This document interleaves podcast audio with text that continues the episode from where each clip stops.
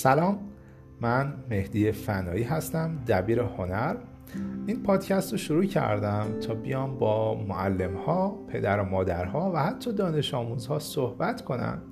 در مورد خاطره های جالبی که از دوران مدرسه داشتن علاوه بر اون از تجربه هاشون و اینکه چجوری میشه مدرسه و دوران تحصیل بهتری داشت.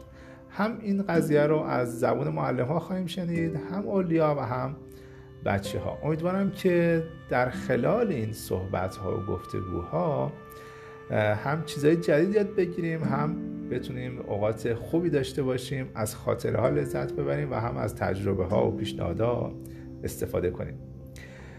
توی پادکست ها و اپیزودهای بعدی در خدمتون خواهم بود. فعلا خداحافظ.